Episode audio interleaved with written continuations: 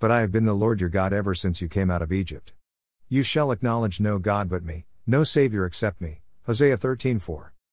Here, God is saying to the people, here's something you must never forget.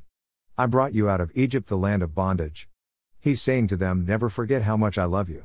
The Lord's love goes on and on. He keeps on loving his people.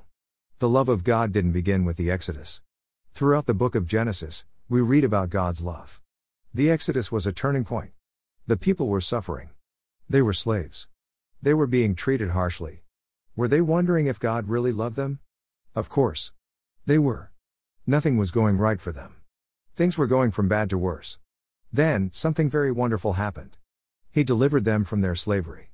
He set them free. He gave them a new beginning. What a mighty demonstration of God's love. This was His mighty work of salvation. This was what the people were to keep on remembering. This was the great reminder of how much He loved them. The Exodus points beyond itself to Jesus, our crucified Savior and risen Lord. Read the words of Hosea, and think of Jesus.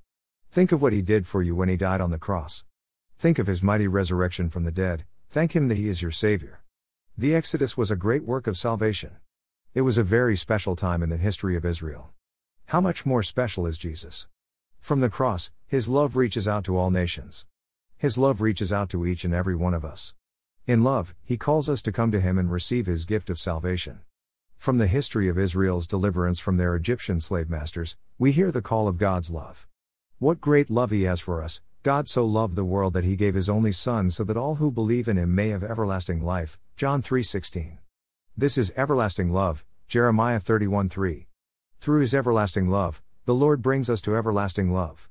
Thanks be to God who gives us the victory through our Lord Jesus Christ. 1 Corinthians 15:57.